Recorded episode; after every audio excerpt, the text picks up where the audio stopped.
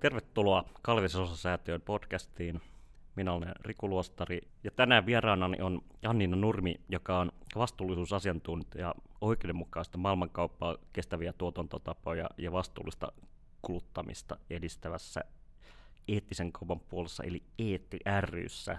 Ja puhutaan vaateteollisuudesta ja jos mä aloitan tällaisella helpolla kysymyksellä, että nyt kun kuulijamme ovat kuunnelleet tätä ekologista siirtymää käsittelevää sarjaa ja saaneet jonkinlaisen ekologisen herätyksen ja haluavat ehkä juhlistaa tätä sillä, että ostavat jonkun kivan vaikka, vaikka ke- kesämekon, niin mistä kun tuonne kauppaan menee, niin tietää, että vaate on tuotettu eettisesti, ekologisessa ja myös tuotannon moraalisessa mielessä. Hmm. No itse asiassa mä ehkä vähän niin peruuttaisin tässä eka taaksepäin ja, ja miettisin ylipäätään sitä äh, halua tai tarvetta ostaa jotain. Että se ekologisin, eettisin vaate on siellä vaatekaapissa jo.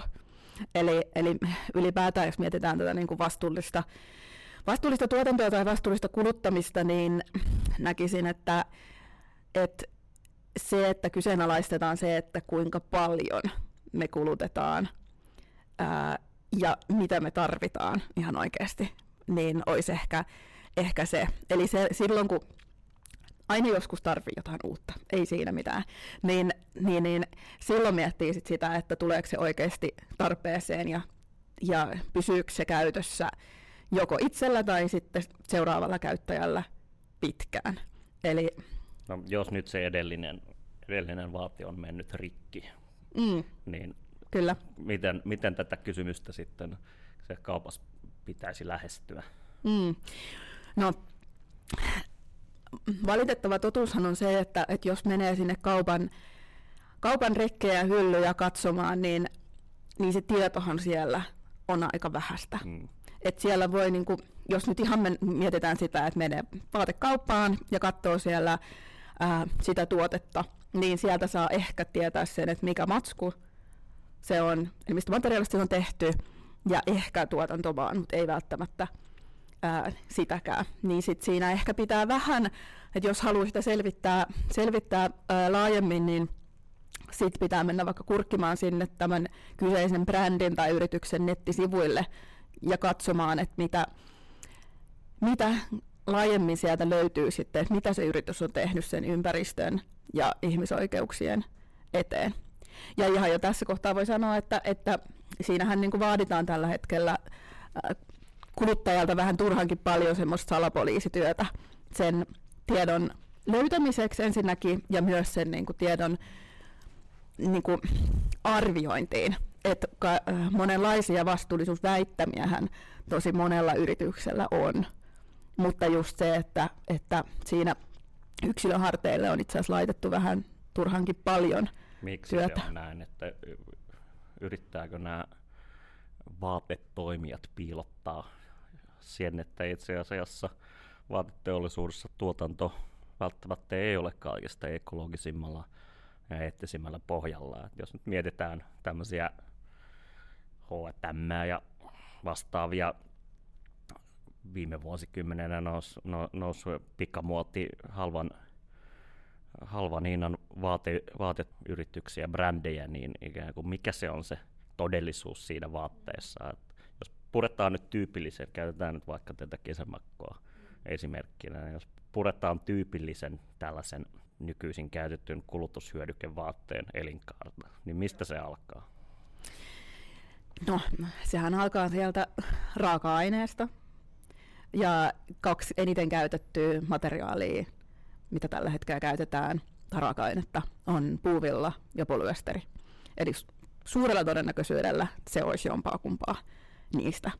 Ja, ja niitähän, okei, okay, tuotetaan äm, äm, monessa, monessa maailman kolkassa, mutta suurin osa tuotannosta, vaatetuotannosta tapahtuu äm, Aasian maissa – mutta laajemmin niin kuin globaalin ää, etelämaissa, mutta esimerkiksi niin kuin tuotannon osalta niin Kiina on se suurin. Ja, ja sitten esimerkiksi Bangladesh on myös yksi ää, seuraavana tuleva. Mutta siis ne raaka-aineet, niin, niin, niin no, maailman toiselta puolelta luultavasti tähän kesämekkoon on tullut. Eli, eli ää, polyesteri öljypohjaisena raaka-aineena tulee uusiutumattomasta luonnonvarasta, eli siihen liittyy taas sitten tämä niin kuin, mm. ää, fossiiliteollisuuden ongelmat, ja toisaalta sitten taas puumilla, mikä on, joo, se on luonnonmateriaali, mikä voitaisiin ehkä mieltää, että no se on varmaan sitten parempi, mutta sitten taas sen tuotantoon, sen viljelyyn ää, liittyy paljon ongelmia, että siinä käytetään tosi paljon keinotekoisia lannoitteita, torjunta-aineita ja se vie paljon, tosi paljon vettä maapinta-alaa, sen kasvattaminen. Eli ne ongelmakohdat on siinä vähän erilaisia, mutta molemmissa niitä ongelmia on. Puuvillaa ei ehkä historiassa on länsimaissakaan tunneta kaikista eettisimmästä tuotantomallista, mutta okei, okay, mit, mitkä on nämä tyypilliset, sit, siis polyesteri, tai öljyn, öljyn tuotannon sivutuotetta vai mitkä on nämä tyypilliset nimenomaan maat, josta nämä materiaalit tulee ja minkä tyyppinen prosessi esimerkiksi on joku polyesteri, niin jotenkin. Miten, miten se öljy muuttuu vaatteen? No mä en, mä en ole ehkä se, kuka sitä tek, alkaa selittämään sitä teknologiaa tai tekniikkaa, että miten siitä ää, tulee. Se on niin kemiallinen prosessi, mikä, miten se ää, muut, mu, muutetaan eka ää, ku, niin kuin pitkäksi tämmöiseksi niin kuin filamenttikuiduksi ja tai siis, niin, kuiduksi sitten siitä äh, kehrätään lankaa. Ähm, mutta tota, se, että missä sitä tuotetaan, niin polyesteria. Nyt en osaa sanoa tarkalleen, että mitkä ne, kaikki ne maat on, missä tuotetaan, mutta siinäkin se Kiina on yksi, yksi tota, mm. missä sitä tosi paljon tuotetaan. Ähm, no puuvillaa tulee myös Kiinasta, äh, äh, Intiasta, Bangladesista, toki myös niin kuin vähän lähempää, vaikka Turkista, mutta tietenkään niin kuin täällä ihan niin kuin näillä leveysasteilla meillä ei sitä ää, puuvillaa kasva. Mutta toki esimerkiksi Jenkeissäkin kasvatetaan ää, puuvillaa. No sitten, sitten tämä raakamateriaali matkaa ei toiselle puolelle tai jonnekin ikään kuin pysyttelee edelleen varmaan siellä globaalin etelän puolella – minkälaisissa olosuhteissa, minkälaisissa tehtaissa ja minkälaisin oikeuksin siitä sitten mm. no joo, se to, tos, kasaan. Tosiaankin, niin siinä on äh, monta äh, osasta jo siinä, että se on valmis kangas, niin, niin se, että missä se vaikka märjätään ja missä se viimeistellään, ja jos siinä on vaikka joku painokuvio, niin missä se tehdään. Eli siinä voi olla jo monta monta vaikka maata ja monta tehdasta, ja sitten kun se päätyy sinne, sinne niin sanottuun kokoonpanotehtaaseen, ää, jossa sitten leikataan ää, siitä kankaasta kaavat ja se ommellaan ää, yhteen, niin no, tähän on aina tietenkin jonkinlainen yleistys nyt tämmöinen, kun puhutaan, että, että mikä on niinku suurella todennäköisyydellä, ää, missä se tehtäisiin missä olosuhteissa, mutta ne ongelmat on aika äh, samanlaisia monesti, koska just, että ne on niitä äh, globaalin etelän äh, maita, jossa äh, esimerkiksi se palkkataso on aika äh, matala ja siellä esimerkiksi työturvallisuus äh, tai työntekijöiden oikeudet ei ole kovin mm, hyvällä tasolla. Voisi ehkä myös ajatella, että ne ongelmat on samanlaisia sen takia, että se mikä on tuottanut eettinen ongelma, on itse asiassa näille vaatejäteille se syy, miksi se tuotanto on haluttu siirtää näihin maihin, jossa ammattiliitot demaripuolueista nyt puhumattakaan ovat laittomia, eikä kuin työolosuhteet, kaikki tällaiset on täysin toissijaisia tuotannon hintaan nähden. Mm, kyllä, ja tästä päästäänkin sitten ma- niinku laajemmin semmoisiin maailmankaupan rakenteisiin, että miten tähän on niinku, tultu tähän nykyiseen tilanteeseen, että ylipäätään on mahdollista tuottaa niin, ää, niin kun, semmoisissa oloissa, missä ihmisoikeudet ei, ei toteudu ja että mitkä ne, nimenomaan ne, mitkä ne syyt on, että nimenomaan nämä globaalin pohjoisen yritykset niin siellä tuottaa. Okei, mennään siihen kohta, mutta mietitään vielä tämän kyseisen Mekon matkaa, niin se mm. tulee tänne sitten sieltä globaaliin pohjoiseen totta kai hillittävin tota, saasteen, jos miettii jotain globaalia kont- konttikuljetusjärjestelmää ja kaikkea tällaista, sitten sit se mm. ostetaan yleensä ehkä, jos laatu on vähän toissijainen, niin sitä ei monta kertaa käytetä, mm. mihin se sitten päätyy. Niin, se voi päätyä sinne johonkin kirpparin pöytään tai rekkiin, jossa se ehkä päätyy käytettäväksi, ehkä ei. Öö, suurin osa, tai tavallaan niin kuin kirppareilla vaikka nähdään tosi paljon vaatteita, mutta, mutta se on vain niin kuin pieni osuus siitä kaikesta. Mihin ne yleensä, ei, jos ei kirpparille tai uffiin, niin mihin, mihin yleensä ihmiset vaatteensa pistää? No erilaisiin tekstiilikeräyksiin, että jos ne on semmoisia vaatteita, millä ei ole enää, et, mitkä ei ole enää käyttökelpoisia, niin sittenhän on tämmöisiä erilaisia ää, tota, ää, tiettyjä kaupallisia toimijoita, mitkä esimerkiksi ottaa vaatteita kunnosta riippumatta, isoja vaateketjujakin, mitkä, mitkä ottaa vastaan niitä vaatteita, tai sitten ihan niin kuin, ähm, energiajakeeksi, eli poltettavaksi, mihin ne niin kuin pitäisi sitten se, niin kuin, se viimeinen vaihtoehto olisi sitten se, että Suomessa nyt ei saisi niin kuin, minkä kaatopaikalle niitä mennä. Ja nythän pian tulee myös niin kuin Suomeen, ää, Suomeen voimaan se EU-direktiivi, ää, että pitää äm, tulla niin kuin tekstiileille, jolloin sitten saataisiin se parempaa hyötykäyttöön se tekstiili siellä, mutta, mutta vielä se, että kuinka suuri osa hyödynnetään johonkin niin kuin korkeamman laadun tuotteeseen, eli vaikka että vaatteesta tehdään vaatteita, niin se on vielä niin kuin todella pieni, pieni osuus. Kuinka paljon tästä tai mikä on globaalin etelän rooli toisaalta tässä, että, että vaatteet tietysti erilaisten keräysten ja tällaisten kautta päätyy, vaikka eivät olisi niin käyttökelpoisia, niin takaisin sinne tai ikään kuin jotenkin. Joo, ja se, se on ihmeellisen äh, salaperäinen se matka, että siitä, ähm, no ehkä ei niinku halutakaan välttämättä sitä tietää tai avata oikein, että mihin se päätyy, että sit se on kanssa myös vähän semmoista salapoliisityötä, että, että mihin ne meidän vaatteet sitten äh, päätyy. Mutta monessa tämmöisessä, niin kuin, jos puhutaan näistä joko niin kuin, äh, ähm, niin kuin second hand toimijoista, mitkä kerää vaatetta, tai näitä kaupallisia toimijoita, niin äh, useat sit myy niitä tuotteita, vaatteita eteenpäin. Että sitten on vaikka esimerkiksi isoja toimijoita Saksassa, mitkä lajittelee niitä eteenpäin. Okei, osa voi mennä vaikka johonkin teollisuuden eristemateriaaleiksi äh, tai, tai vastaaviksi, mutta sieltä sit myös myydään sitä tekstiiliä äh, globaali etelän maihin, jossa niin kun,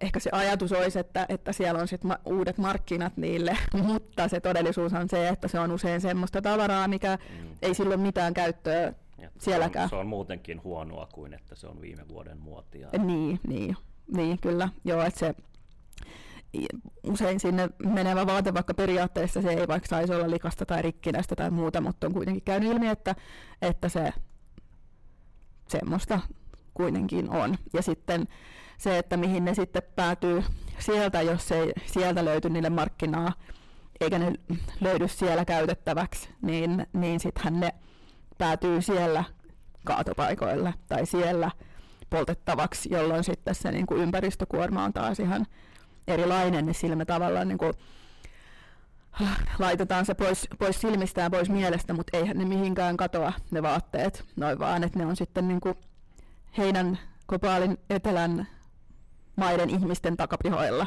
ja siellä jätekasoina. Eli globaali etelä toimii tässä niin kuin ensin al- alku, alkutuottajana ja teollisena tuottajana, jonka jälkeen sekä se, to, toki se ns. Niin kuin rahallinen, rahallinen arvo säilyy täällä, kun ne myydään H&M ja vastaavissa kaupoissa. Et, ja sitten se totta kai se koreiluarvo, minkä me saamme niistä vaatteista, säilyy täällä ja sitten ne mm. palaavat mm. sinne, sinne niin kuin tota, hautuu maalle mm. ikään kuin. Mm-mm. No, miten, miten me ollaan päädytty tällaiseen järjestelmään, että jos kuitenkin jos miettii tätä niin kuin pidempään linjaa, niin kaikki mm. me maksin pääoman lukeneet tiedämme tietysti, tai muistamme sen hyvin pitkällisen jaarittelun, mitä Marx käy siinä tota, alussa siitä, että miten näitä takkeja tuotetaan. Nimenomaan takki on Marxille tämä keskeinen esimerkki. Johtuen ehkä siitä, että nimenomaan niin kuin, jos miettii teollisuuden historiaa ja muuta, niin vaate on ollut tällaisia ensimmäisiä todella niin kuin massatuotannon ja nimenomaan tavallisia ihmisiä hyödyttäneen massateollisuuden no, hyödy- hyödykkeitä.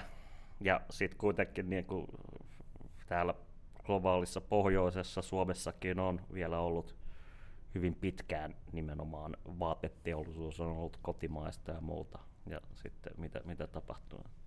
Niin, mitä on tapahtunut, eli mi, miksi, miksi nykyään ei enää tehdä vaatteita niin. Suomessa. Eikö aika kuitenkin viimeaikainen ilmiö nimenomaan tehdä niin. niin eihän siitä kauhean montaa kymmentä vuotta tarvitse mennä taaksepäin, että vielä, vielä tota kotimaan, äh, kotimaan niin tuotanto oli, oli suurempaa. No siinä, siinä varmasti päästään siihen, että miten on avattu markkinoita, siihen, että, että tota, on niin kuin ulkoistettu sitä tuotantoa, että ei ole enää omia, omia tehtaita, missä teetetään vaatteita, vaan se, että, että äh, mennään sinne, missä mistä halvemmalla saadaan. Ja sitten laajemmin niin, niin kun, mm, tämä maailman nykyinen maailmankauppa ja sen rakenteet on rakennettu niin, että, että nimenomaan se hyödyttää niitä globaalin pohjoisen mm. yrityksiä siinä, että, että pystytään, että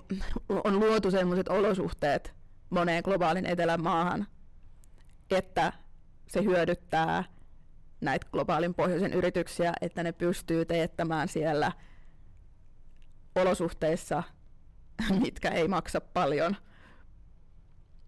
Ja se, että, että ne myös niin kuin rakenteet estää sen, että ne myöskään pystyisi nimenomaan niin kuin vaikka itse edesauttaa sitä, että, että ne pystyisi esimerkiksi työoikeuksia edistämään ja, ja parantamaan, jos esimerkiksi just niin kuin tuossa aikaisemmin ää, sanoit, että jos esimerkiksi järjestäytyminen mm. ei ole sallittua. O, onko tästä, tai usein sit, siitä koko niin kuin globalisaation prosessia 80-luvulta eteenpäin, johon mun mielestä ennen kaikkea niin kuin vaatteet oli tässäkin, jos ne oli silloin 1800-luvulla niin kuin sen niin kuin teollisen tuotannon frontierissa – niin tavallaan vaatteet oli tässäkin se keskeinen, että jotenkin että se, mm. se globalisaation hyöty näyttäytyy meille nimenomaan sillä, että näitä Made in China ja Made in Bangladesh tuotteita yhtäkkiä olikin niin kuin huomattavasti edullisemmin hinnoin ja ikään kuin muodin syklit ja valikoimat oli, oli isommat ja niin edelleen. Niin, tota, mikä on sitten se ekologinen hinta, mitä tästä on maksettu, jos, jos ei mennä vielä siihen eettiseen. Että mm. No aika, aika iso ekologinen äh, hinta ja jalanjälki siinä, että et kun on, tehdään äh, halvalla ja paljon, niin mehän ei niin kun, niin kun, kulutus ylipäätään ja, ja vaatetuotanto niin ei ole niin kun, maailman kantokyvyn rajoissa, että me käytetään tosi paljon ää, luonnonvaroja ja me tuotetaan tavoilla, mitkä ää, esimerkiksi ää, ää, kiihdyttää luontokatoa ja et ei ole millään tavalla niin kuin, tue sitä luonnon monimuotoisuutta, se tuotanto kaiken kaikkiaan. Ja se, että minkälainen vaikka niin kuin, ää, kuinka suuret päästöt esimerkiksi vaatetuotannolla on, niin, niin ne on niin kuin mittavat, mittavat päästöt, eli sitä kautta ää, myös niin kuin kiihdyttää ilmastokriisiä. Eli siis, Josta myös edellä mainittu globaali etelä kantaa sen suuremman. Niin, niin kyllä. No, sitten jos tämä on se ekologinen hinta, mm. niin sitten sit se eettinen hinta tavallaan niin kuin on paljon nimenomaan tätä jotenkin pysyvää ristoasetelmaa, sitä, että myös ne, ei vaan ne, ei vaan ne hyödykkeet, vaan myös ne voitot, jos niitä nyt ei niin paljon sa- saakaan tota verotettua ja muuta, niin pysyy, pysyy täällä, täällä tota globaalin pohjoisen maissa. No mut sä oot itse ollut vaateteollisuudessa, tota, sulla on ollut oma brändi ja muuta, niin ikään kuin onko, onko, onko tämä koko totuus vaateteollisuudessa vai onko siellä myös muunlaisia jotenkin tendenssejä tai pyrkimyksiä poispäin mm. tästä ekologisesti ja eettisesti kestämättömästä tuotantotavasta? Toki, toki on, ja, ja sitä myös aikanaan, kun omaa merkkiä pyöritin, niin äh, pyrin muuttamaan sillä omalla, omalla toiminnallani ja omalla merkillä. Äh, et ehdottomasti se, että no mistä vaikka nyt aikaisemmin ollaan puhuttu, niin, niin se on se suurin osa. Et eihän se tarkoita, että, että kaikki tuotanto olisi äh, näin niin kuin, äh, huonolla tolalla, että onhan niin kuin nyt enenevissä määrin tullut merkkejä, mitkä äh, pyrkii tekemään sen homman toisin, että käyttää parempia matskuja, teettää äh, paremmissa olosuhteissa, maksaa enemmän niille äh, tuotannon työntekijöille. Et ne on, mutta ne on usein niitä niinku pienempiä toimijoita. Miksi ne on pienempiä? Mik, mik, miksi, miksi, tää, miksi ne ei kasva suuremmiksi? Niin on ne varmaan kasvanutkin, mutta niin kuin ne kaikista suurimmat toimijat. No, kyllähän siinä nyt varmaan päästään siihen rahaan taas. Mm. Että jos tällä hetkellä on kaikista, tai no sanoisin, että kaikista halvinta, mutta siis on mahdollista tuottaa niin halvalla. Ja on mahdollista tuottaa niin, että, että siinä hinnassa ei huomioida mitenkään sitä kuormitusta ympäristöön tai ihmisiin. Mm. Ja jos kuitenkin äh, yritysten niin kuin, äh, tavoite on tuottaa mahdollisimman paljon voittoa, niin sitten siinä vaakakupissa kuitenkin painaa paljon muu kuin sit se niin kuin ympäristö ja ihmisoikeudet. Minkälainen mahdollisuus sitten, kun nyt ollaan kuitenkin kuitenkin tässä kiertotalous on ollut tässä podcast-sarjassakin pinnalla, niin eikö tässä, jos tämä tuotanto vaatteessa jotakin voitaisiin palauttaa nimenomaan tänne globaaliin pohjoiseen, niin sitten, mm. tai minkälaisia mahdollisuuksia tässä sitten on, että ainakin voisi ajatella, että työntekijöiden oikeudet ja myös tietty ympäristölainsäädäntö olisi ainakin, ainakin vähän vastuullisempaa kuin, kuin siellä etelässä, niin onko tällaista tendenssiä olemassa? Mm, joo, ja siis onhan sitä jo ollut niin kuin myös nähtävissä, että, että äh, jonkin verran sitä tuotantoa on vaikka siirretty lähemmäs. Siinä voi olla myös monta, niin kuin montaa syytä, että ihan jo niin kuin logistiikka ja helppous tämän vastuullisuuden äm, äh, lisäksi. Mutta mä en näkisi, että se on ihan niin yksioikainen asia, että, että vaan se, että siirretään lähemmäksi sitä tuotantoa, niin sitten ne ongelmat niin vaateteollisuudessa äm, ratkeis. Koska missä tahansa päin maailmaa on niin kuin mahdollista tehdä hyvin asiat tai huonosti asiat. Ja nimenomaan niissä globaalin etelämaissa, missä niitä äh, okei, okay, ongelmia ja haasteita on tällä hetkellä paljon, mutta ää, vaateteollisuus myös työllistää tosi paljon ihmisiä.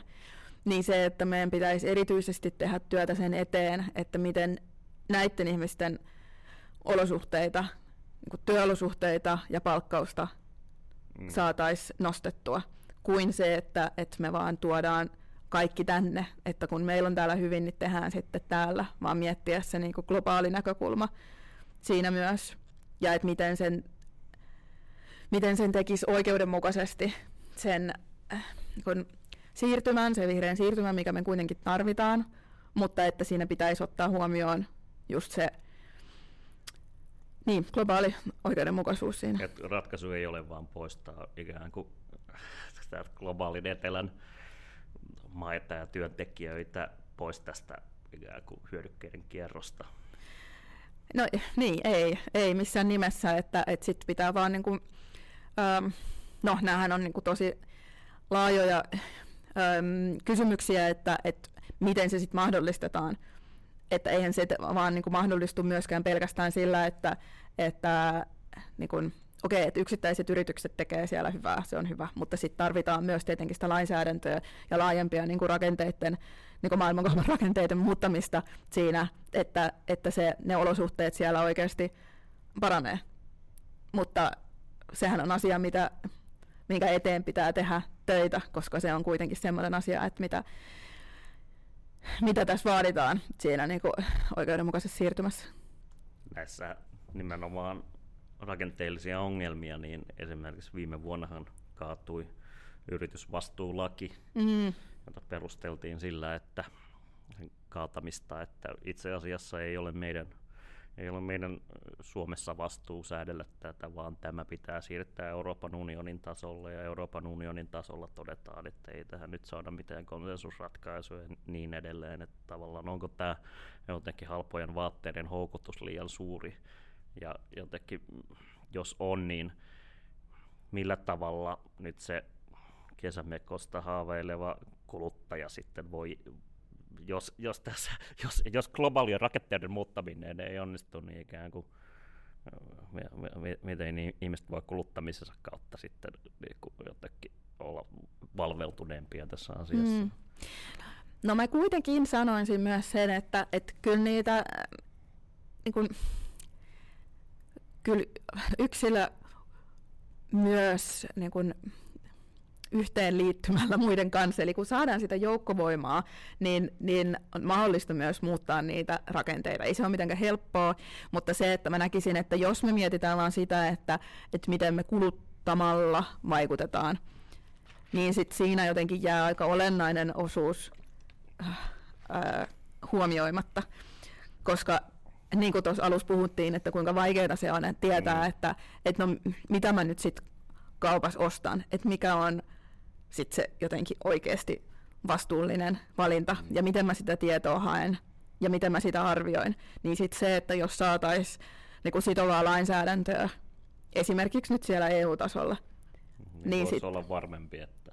Niin, että sitten sen lainsäädäntö laittaisi sitten ne raamit sille toiminnalle, ja okei, sitten se on eri asia, että, että jos nyt, jos, jos ja kun saadaan se EUn yritysvastuu lakidirektiivi ää, voimaan, niin se, että kuinka kunnianhimoinen se on ja että, että laittaako sitten tarpeeksi ne yritykset vastuuseen. Mutta kuitenkin se on niin kuin ehdottomasti niin kuin askel oikeaan suuntaan, että saadaan sitä niin kuin lainsäädännöllä ää, niin kuin yritykset ää, tekemään ää, niitä, niitä vastuullisuus toimia, koska sitten se ei ole enää siitä jotenkin niin kuin yritysten omasta tahtotilasta tai halusta kiinni, että sitten on ne tietyt toimijat, niin kuin tuossakin aikaisemmin puhuttiin, että usein ne on sitten vaikka niitä pienempiä, mutta ne, se vastuu pitäisi ulottua sitten kaikkiin, että se ei olisi enää niin kuin yritysten niin kuin vapaaehtoisuuden varassa, vaan, vaan että se sama vastuu olisi kaikilla. Ja ehkä, jos nimenomaan ei mieti sitä niin kuin sen yksittäisen kuluttajan, vaan jotenkin sen laajemman niin kuin kulutuskulttuurin mm. kautta, niin kuitenkin voisi vaatetta ajatella nimenomaan tällaisena, että se on, se on niin kuin tietynlainen hyödyke. Ja verrattuna tällaisiin niin kuin välttämättömiin niin kuin ruoka ja, ja tällaisia, niin vaate, mm. niin kuin, no yksi vaatekerta varmaan pitää olla, niin kuin se on välttämätöntä, mutta siinä, se on vähän tämmöinen niin kuin ehkä ylimääräinen, tai että sillä on vähän tämmöinen luonne, että sitä nimenomaan niin kuin ei, kuten sanoit, kestävin vaate on se, joka jää, mm. tai joka jo on, niin tota, että sitä ei ole pakko ostaa, jolloin niin kuin mm. se, se niin kuin kokonaisshifti olisi nimenomaan laajempi tapa katsoa vaatteita pois siitä tavallaan niin kuin, niin kuin kertakäyttöisen ja edullisen mm. vaatteen. Ja sit, koska silloin myös se niin kuin se kapitalistinen insentiivi tuottaa tietyllä tavalla, tuottaa mm. niin kuin mm. kuuden euron teepaitoja ja niin edelleen, niin jotenkin se, sen paine, joka kuitenkin on se, mikä blokkaa näitä niin kuin yritysvastuullakeja ja kaikkea tällaista eli pois. Niin, kyllä nimenomaan, ja toi niin kuin, myös kyse siitä, että saada niin kuin, asenteita ja normeja murrettua siinä, että, että vaikka että kuinka paljon tai kuinka usein pitää ostaa jotain uutta tai, tai että, että mikä on haluttavaa tai houkuttelevaa, että et onko se se niinku ultra pikamuoti, halppistuotteet ää, vai onko se se, että, että nyt mulla onkin ollut tämä tuote jo näin ja näin monta vuotta ja tämä on edelleen ää, hyvä. Mutta mä en, en sinänsä sano siitä, että etteikö vaatteilla olisi myös paljon muita ää, merkityksiä kuin vaan se funktionaalisuus, koska kuitenkin ää, vaikka vaatteet ilmentää meidän persoonallisuutta ja, ja se voi olla niin kuin, yksi semmoinen itseilmaisun muoto, että, että se, että, että se, ettei koettaisi vaan sitä, että se on niin kuin pelkkää luopumista, vaan, vaan se, että, että vaan se niin kuin vaatesuhde muuttuisi ja se, että niin kuin arvostettaisiin niitä vaatteita enemmän ja niin kuin sanoit niin, että niitä ei kohdeltaisi niin kuin kulutushyödykkeitä. Niin. Ja ehkä jotenkin voi ajatella, että se niin kuin vaate, vaatteet ja, ja yhteiskunnan vaatesuhde on laajemmin itse asiassa niin kuin ti- tiivistää sen yhteiskunnan jotenkin kulutussuhteen laajemmin. Et jos niin kuin mietin tätä, että jos nimenomaan nämä niin kuin suomalaisten va- vaate- vaateteollisuuden konkurssi oli se, että ne oli mukamas liian rumia ja, ja ne eivät olleet jotenkin sitä niin kuin, jotenkin globaaleja, globaaleja huippubrändejä ja niin edelleen, ja sitten se korvautuu tällaisella niin kuin jotenkin niin kuin muotisyklisellä, tai sitten miettii jotain perinnevaatteita tai miettii jotain niin kuin hyvin ehkä tämmöistä 1800-luvun niin kuin funktionaalista ja hyvin jotenkin niin kuin, tai jotain työntekijöiden vaatteiden kulttuurista tärkeintä on se kestävyys ja niin edelleen, niin mm. tavallaan kyllä tämä niin kuin jatkuvasti myös muuttuu se ikään kuin laajempi suhtautuminen ja sitä kautta se ehkä tuotantorakenteet niissä. Että. Mm, mm. No, mutta jos nyt kuitenkin mietitään tätä, tätä päivää, niin minkä, minkälaista viherpesua sitten siellä vaatekaupassa kohtaamme? Niin, joo, siis no kohdataan enenevissä määrin viherpesua. Um, ehkä yksi syy sille on, on se, että, että on nähty se muutos myös kulutuskäyttäytymisessä siinä mielessä, että, tai ei niinkään, niin, niin ei on ehkä kulutuskäyttäytymisessä on muutosta, vaan niissä niin kuin arvoissa, että haluttaisiin toimia vastuullisesti. Ja sitten ä, yritykset on halunnut tarjota tähän toiveeseen niitä tuotteita, että pystyttäisiin ratkaisemaan sillä uuden kuluttamisella ne toiveet siitä, että, että toimitaan jotenkin vastuullisemmin. Toki ne yritykset itse pyrkii tuottamaan myös niitä haluja. Niin, nimenomaan. Niin, kyllä, kyllä, mutta se, että, että halutaan jollain tavalla tehdä tämmöistä hyvän omatunnon shoppailua mm. siinä, siinä mielessä, että, että saadaan ne ää, kuluttajat edelleenkin ostamaan, koska ne saadaan ajattelemaan, että no hei, tämähän on niin kuin hyvä hankinta, tämä on nyt vastuullinen hankinta, mm. niin siksi niitä ehkä sitä, että niitä no oli se mikä vaan kulutustuote, niin jollain, jonkinnäköisellä viherväittämällä niitä usein mm. markkinoidaan, kun on ymmärretty, että se, se myy. Mutta, mutta se, että minkälaisia ne väittämät on, niin okei, voi olla vaikka semmoista, että, että nostetaan joku yksittäinen asia siitä tuotteesta tai tuotannosta ylitse muiden, mikä voi olla sinällään vaikka niin kuin hyvä ekologinen teko, mutta se on joku tosi ää, merkityksetön siinä kokonaisuudessa. Mietitään mm. vaikka jotain, että on joku sukat, minkä kääre on kierrätyspahvia. Että se su- sukat itsessään ei ole mitenkään paremmin tuotettu, mutta nostetaan esille, että se kääre on. Ja periaatteessa mistä tahansa tuotteesta voi keksiä aina jonkun tällaisen, että mm.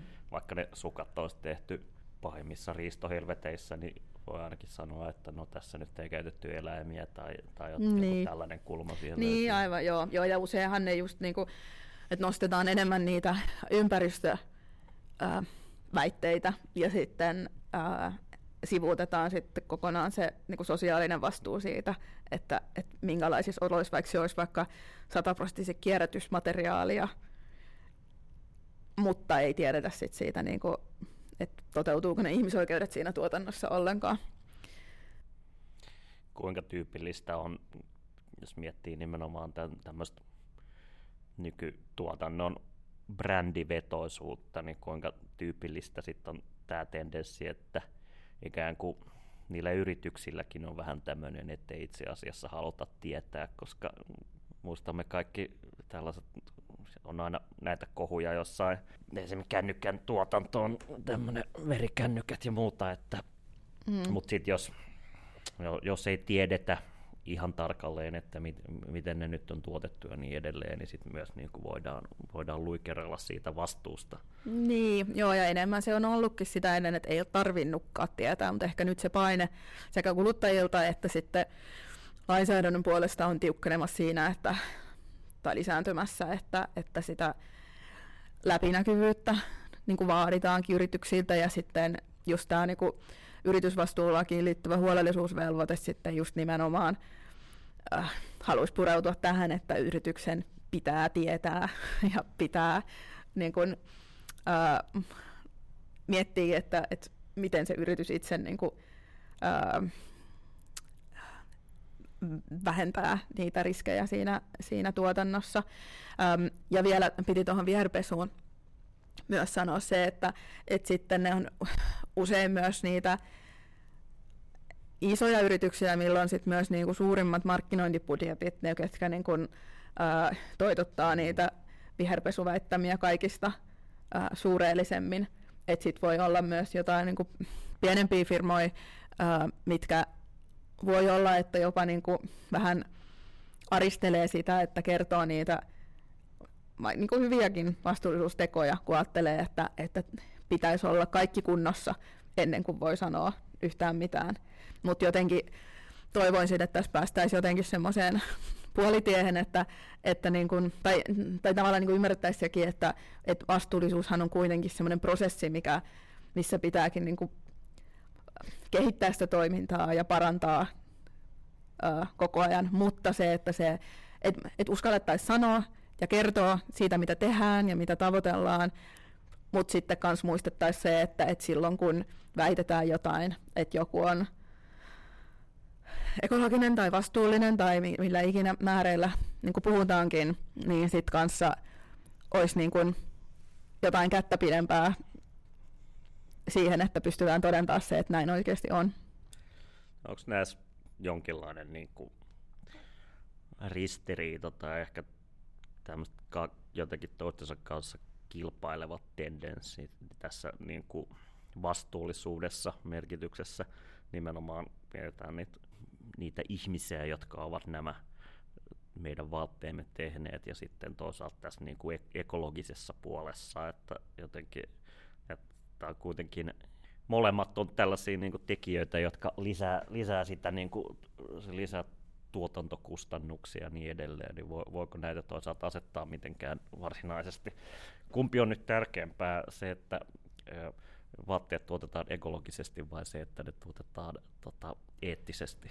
Ai, että voiko niitä jotenkin arvioida, että kumpi on tärkeämpi?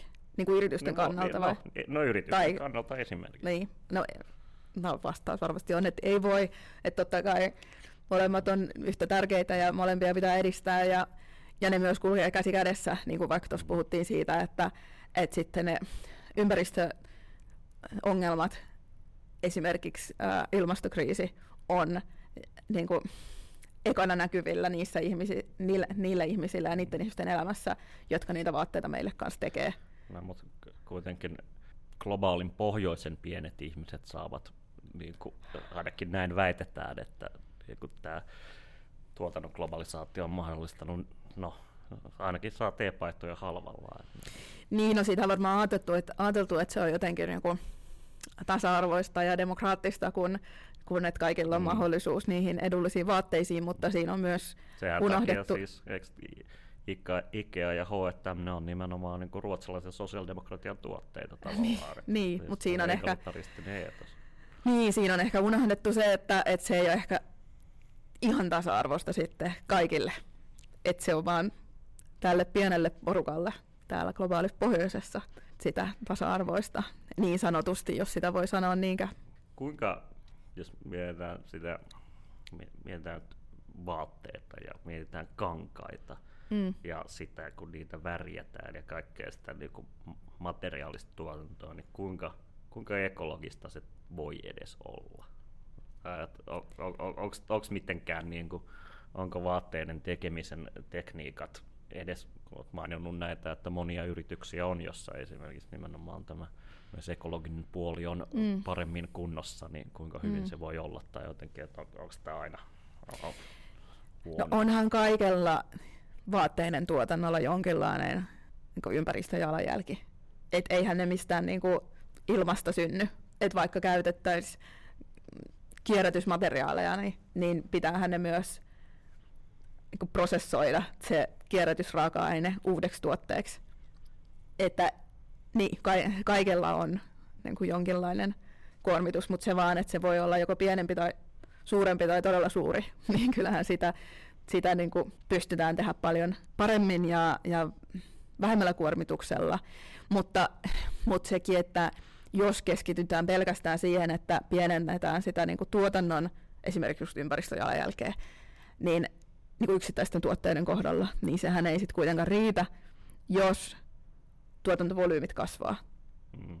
Et sit tässä se... myös tämä, jos miettii niin käytettynä ostamista, niin se, sekään ei ole sitten ongelmatonta vai?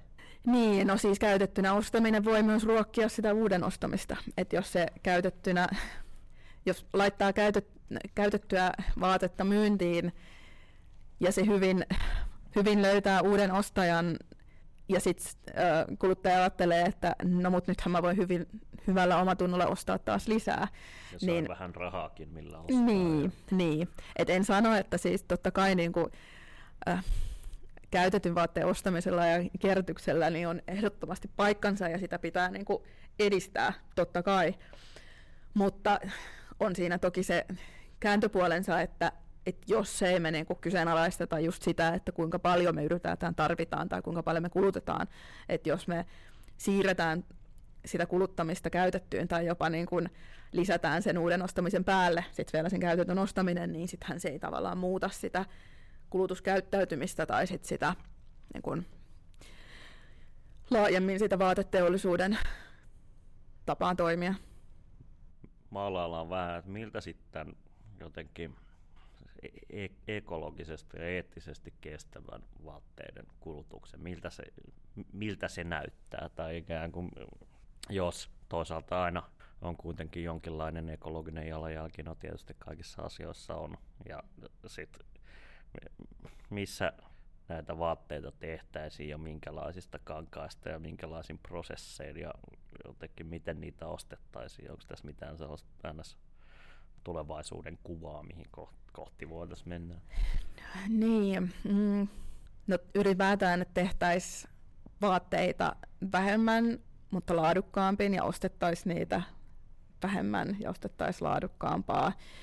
Se, että niitä voidaan yhtä lailla tehdä, tehdä lähellä ja kaukana, um, mutta se, että, että ne ihmiset, jotka on mukana siinä koko tuotantoketjussa, oli se sitten materiaalin tuotanto tai vaatteiden ompelu tai mitä vaan sieltä väliltä, niin niillä ihmisillä olisi turvalliset työolosuhteet ja ne saisi elämiseen riittävää palkkaa siitä, siitä työstään. Ja että, että just se, että se vaatesuhde meillä olisi, olisi erilainen, että nimenomaan sitä ei, ei niitä kohdeltaisi niin kuin kertakäyttökulutushyödykkeitä, vaan sitten ne jatkaisi elämäänsä seuraavalla ja sitä seuraavalla käyttäjällä. Ja sitten kun ne on elinkaarensa lopussa, niin sit niistä voisi tehdä taas uusia vaatteita. Eli, eli siinä mielessä just se, että se kiertotalous toteutuisi niin siinä niin kuin raaka osalta, eli siinä kierrätyksessä, mutta myös se, että se elinkaari olisi mahdollisimman pitkä ja, ja että ne tota, niin, vaatteet säilyisi pitkään kierrossa ja että enemmän ehkä siihen panostettaisiin laatuun kuin määrään. Niin, toinen skenaario on tietysti se, että on maapallolla niin kuuma, ettei vaatteita enää tarvita. Mutta, tota, jotta vältämme sen, niin mitä nyt jokainen kuulija voi tehdä sekä, sekä äänestyskopissa että sovituskopissa. Mm, joo, se on hyvä, tärkeää mole, molemmat ottaa huomioon. Mm, ehkä just se, että et, mm, no, olen maininnut tämän, että tarpeeseen nyt monta kertaa, mutta ehkä sitä ei tarpeeksi voi mainitakaan tai liikaa. Eli, eli se, että et miettii, että mitä jo on, voiko niitä olemassa olevia huoltaa, korjata ja silloin kun tarvii jotain uutta, niin miettii, että voiko se ostaa käytettynä, ja jos ei voi, niin sit löy- yrittää löytää sitten niissä resursseissa, niillä resursseilla, mitä itsellä on, niin, niin sitten se mahdollisimman kestävän ja vastuullisen mm, tuotteen.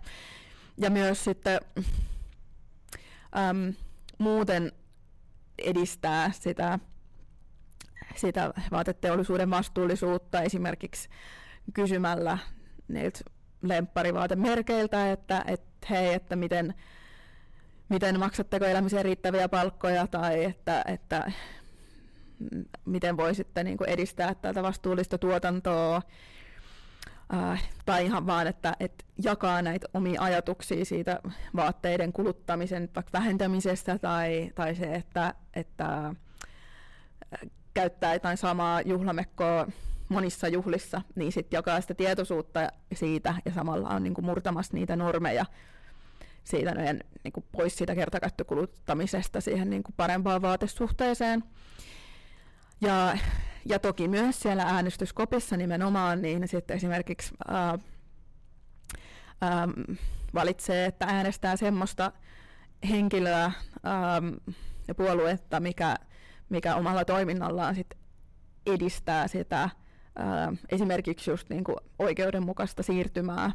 Ja, ja tota, ää, mekin Eetillä ollaan nyt mukana tämmöisessä oikeudenmukainen siirtymä nyt-kampanjassa, missä yritetään ää, edistää ää, sitä, että, että eduskuntavaaliehdokkaat sitoutuisi näihin oikeudenmukaisen siirtymän periaatteisiin, niin, niin tota, että saataisiin sitä edistettyä sitten myös päättäjien ää, taholla. Ja sitten voi myös muuten, niin kun, mitä omia resursseja on, niin aktiivisesti esimerkiksi äm, äm, vaikka allekirjoittaa kansalaisaloitteita tai vetoomuksia, mitä meillä Eetilläkin on ja meidän sivuilla, tai, tai osallistua esimerkiksi järjestötoimintaan tai, tai tukea esimerkiksi sellaisia järjestöjä, mitkä sitten tekee tämän, tämän työtä tämän parissa.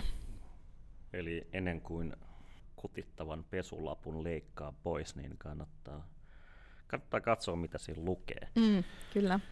Okei, tota, kiitos kaikille, jotka on kuunnellut nyt äh, tätä tota, ekologinen siirtymä-sarjaa ja erityisesti kiitos Anniina Nurmi keskustelusta. Kiitos. Kiva oli olla mukana. thank you